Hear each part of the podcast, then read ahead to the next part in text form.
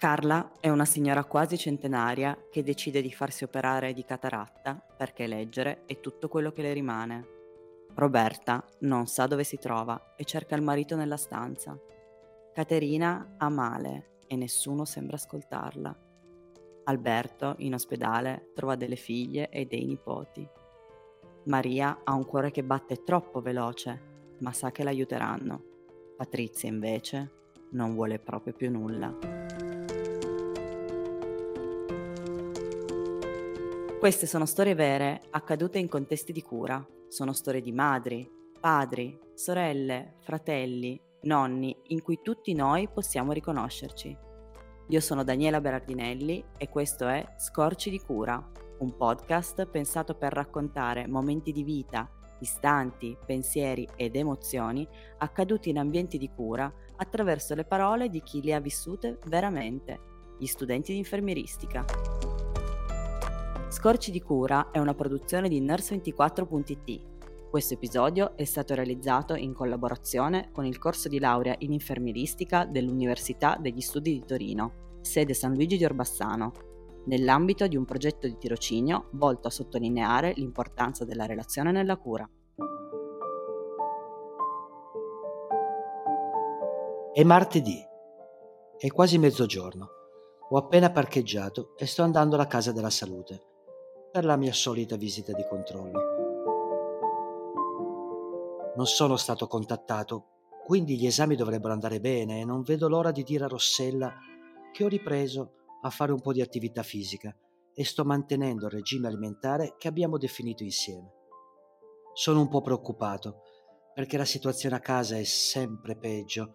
Non ne parlo spesso, ma con Rossella mi sento libero di farlo. Suona il citofono, ma ad aprire la porta non c'è lei, ma una ragazza che si presenta immediatamente dicendomi di essere una studentessa di infermieristica. Rossella non c'è, chiedo immediatamente a lei. Facendomi entrare mi risponde che arriva subito. Meno male, penso. La studentessa mi prende la pressione e mi dice di seguirla, perché deve pesarmi. Non sono preoccupato, anzi, sono quasi sicuro di essere dimagrito. Finalmente vedo Rossella arrivare. Sono contento di vederla. Se devo sfogarmi, so che con lei posso farlo.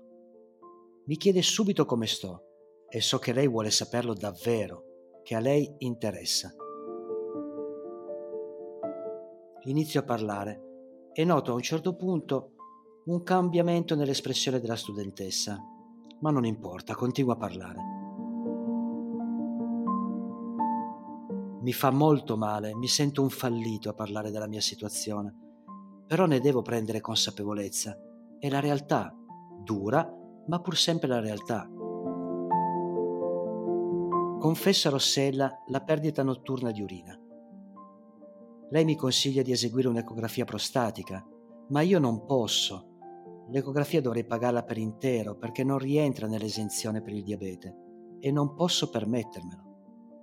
Rossella mi dice che potrei provare ad informarmi all'INPS per l'esenzione del reddito. Non vedo l'ora di uscire di qui e correre al CAF per chiedere tutte le informazioni. Se mi dessero l'esenzione, Rossella, andrei a fare l'ecografia che mi hai consigliato. Almeno capirei la causa delle perdite notturne di urine. Rossella mi sorride e mi dice che spera davvero che la situazione si risolva il prima possibile. Vedo nella studentessa un accenno di sorriso. Chissà cosa starà pensando, così giovane, ascoltando la mia storia così buia. Prendo il foglietto, la prenotazione per la prossima visita e mi alzo. Mi dirigo verso la porta, mi volto per ringraziare nuovamente Rossella. Non è per niente scontato ciò che fa per me.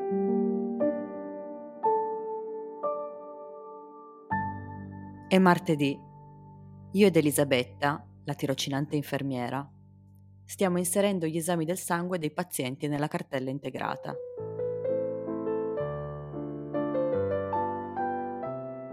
Le sto spiegando l'importanza degli esami periodici. Ecocolor Doppler ai tronchi sovraortici, ECG, visita diabetologica, fundus oculare ed esami del sangue. Esistono diversi target di normalità per quanto riguarda l'emoglobina glicata e il glucosio, Quindi non bisogna mai fermarsi solo al numero, ma valutare la situazione e l'età del paziente, le dico. Ricordo bene il paziente che deve venire in visita. È Luigi. I suoi esami vanno bene. Anche la sua gestione del diabete mi sembra migliorata dall'ultima volta che ci siamo visti. Luigi suona il campanello ed entra. Mi dice che sta bene e ne sono contenta. Gli faccio vedere gli esami del sangue e poi gli chiedo com'è la situazione a casa. Noto Elisabetta che mi guarda, poi si volta verso Luigi. Effettivamente non lo conosce, non sa la sua storia, ma ci pensa Luigi a raccontarla.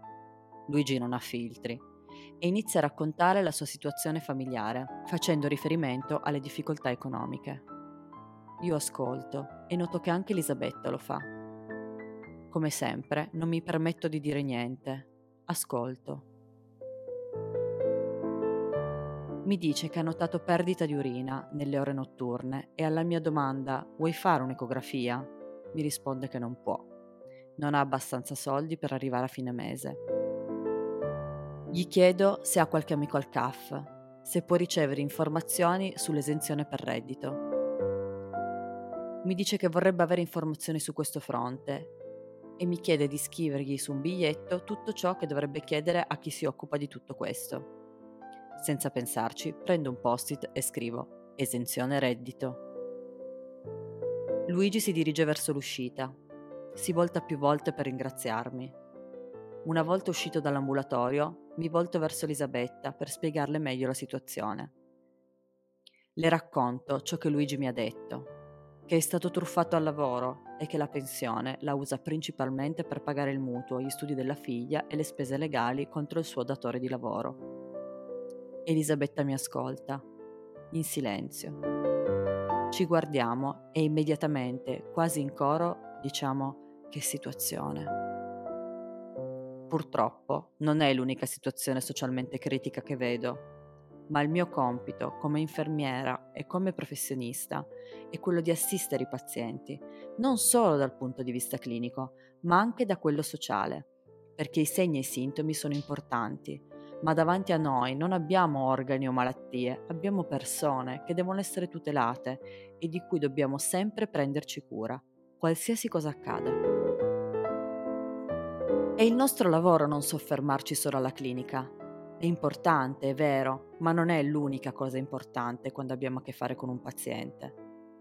Per me, ogni paziente ha una sua storia, ha un mondo da raccontare e da fare conoscere. Solo accettando la persona possiamo aiutarla a conquistare la migliore qualità di vita possibile.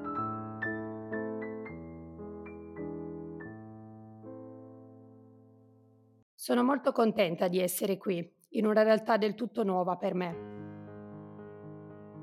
una casa della salute con un ambulatorio infermieristico, completamente diverso dal contesto ospedaliero. È martedì mattina, il primo giorno di questo tirocinio, ed è quasi l'ora di pranzo. Rossella, la mia infermiera tutor, mi sta facendo vedere le cartelle dei pazienti affetti da patologie croniche di cui si occupa. Sono per lo più pazienti diabetici, alcuni con patologie polmonari, altri anche con situazioni oncologiche più o meno complesse. Stiamo registrando gli esami del sangue nel server, quando suona il campanello. È Luigi, il paziente che viene per la visita di controllo per il diabete a cui si sottopone ogni sei mesi con Rossella. Appena lo vedo alla porta noto tristezza nei suoi occhi. Li tiene molto bassi, quasi ad identificare vergogna per qualcosa. Mi presento e lui fa altrettanto. Penserà che gli esami non sono andati tanto bene, penso. Magari deve confessare a Rossella di aver fatto un po' troppe concessioni alla sua dieta. Luigi inizia a parlare. Riferisce di aver cercato di mangiare meno dolci, di cui va matto, e di aver ripreso un'attività fisica regolare. E allora come mai questa tristezza, penso? Ma non ho il coraggio di chiederglielo, ho paura di risvegliare dei pensieri negativi ma è lui a parlare, come se non aspettasse altro. Dice a Rossella di sentirsi bene e di essere contento che i suoi esami siano buoni, ma la situazione che sta vivendo lo sta distruggendo. Nei pochi secondi di silenzio penso a tutte le situazioni che potrebbe vivere, ma subito Luigi riprende. Sai Rossella, faccio fatica ad arrivare a fine mese. Conosci la situazione, vorrei fare molto di più, ma spesso mi sento impotente anche nei confronti della mia famiglia. Io cerco di fare del mio meglio, ma ho pensato tante volte che anche la mia famiglia potesse sgretolarsi.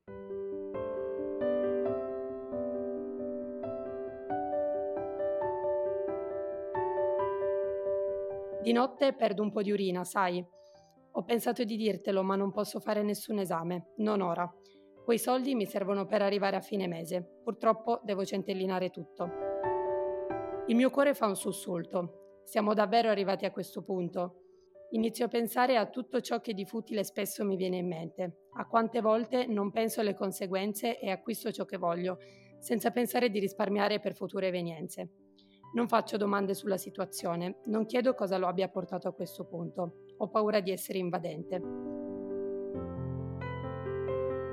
Mi accorgo di guardarlo con occhi tristi e immediatamente cerco di cambiare espressione. Non ha bisogno di qualcuno che lo guardi così. Rossella ascolta, senza dire parola. Poi tira fuori un post-it e scrive le informazioni che potrebbero essere utili a Luigi per richiedere eventuali sussidi economici o esenzioni di cui lui non era a conoscenza. Dentro di me provo molte emozioni, tristezza e impotenza. Ammirazione. Ammirazione sì, perché nonostante la situazione in cui si trova, Luigi cerca di farsi in quattro pur di non far mancare niente alla sua famiglia. Preferisce non sottoporsi ad esami strumentali a pagamento per risparmiare per gli studi di sua figlia. Si definisce quasi fallito per non riuscire a portare a mangiare fuori la moglie all'anniversario di matrimonio o al suo compleanno. Finita la visita, Luigi ci ringrazia, è contento di aver parlato qualche minuto e di essersi sfogato. Uscito dall'infermeria, Rossella mi racconta la situazione. Luigi è stato truffato dal datore di lavoro. È rimasto senza lavoro, senza liquidazione e gran parte della pensione la utilizza per pagare il mutuo, gli studi della figlia e le pratiche legali. Io rimango impietrita, non so cosa dire. Dalla mia bocca esce solo: Mamma mia, che situazione. Penso che non si debba sentire un fallito, anzi, penso sia un uomo da ammirare. Pur di non far mancare niente alla sua famiglia e alle persone che ama, farebbe di tutto, anche mettere in pericolo la sua vita. Anche grazie alla storia di Luigi ho imparato a prendere il buono e il cattivo, a rubare il lavoro e a farlo un po' mio. Sono al terzo anno, sono quasi in direttura d'arrivo, mi ripeto da qualche giorno. Questa esperienza mi ha insegnato come la comunicazione spesso cambi le sorti di un percorso clinico e terapeutico la consapevolezza della propria situazione permette di comprendere l'importanza delle piccole e delle grandi cose che ognuno di noi deve fare per se stesso. Ho imparato che spesso un silenzio fa più rumore di quanto si possa pensare. Anche solo dagli occhi, dal modo di guardare, si può comprendere molto. In tutto il tirocinio ho visto Rossella come un punto di riferimento per i pazienti ho avuto in più occasioni l'impressione che tra il paziente e Rossella cadesse qualsiasi filtro. Ho visto in Rossella una figura quasi amica, oltre che professionale. E questo mi ha lasciato sinceramente e profondamente sorpresa. Spesso in un reparto ospedaliero c'è molta frenesia, data anche dall'alto numero di pazienti, molta velocità nell'ascoltare le richieste dei pazienti e dei loro caregiver Qui invece ho notato un'attenzione al paziente volta alla situazione sociale, familiare, oltre che clinica e terapeutica. Al di là di tutto ciò che di tecnico e pratico ho imparato, ho acquisito anche capacità comunicative e relazionali che non avevo potuto sperimentare prima. Scritto da Corà Elisabetta. Cura editoriale di Sara Di Santo. Voci di Gabriele Gonella, Daniela Berardinelli e Cora Elisabetta. Post produzione e montaggio di Danila Palladini.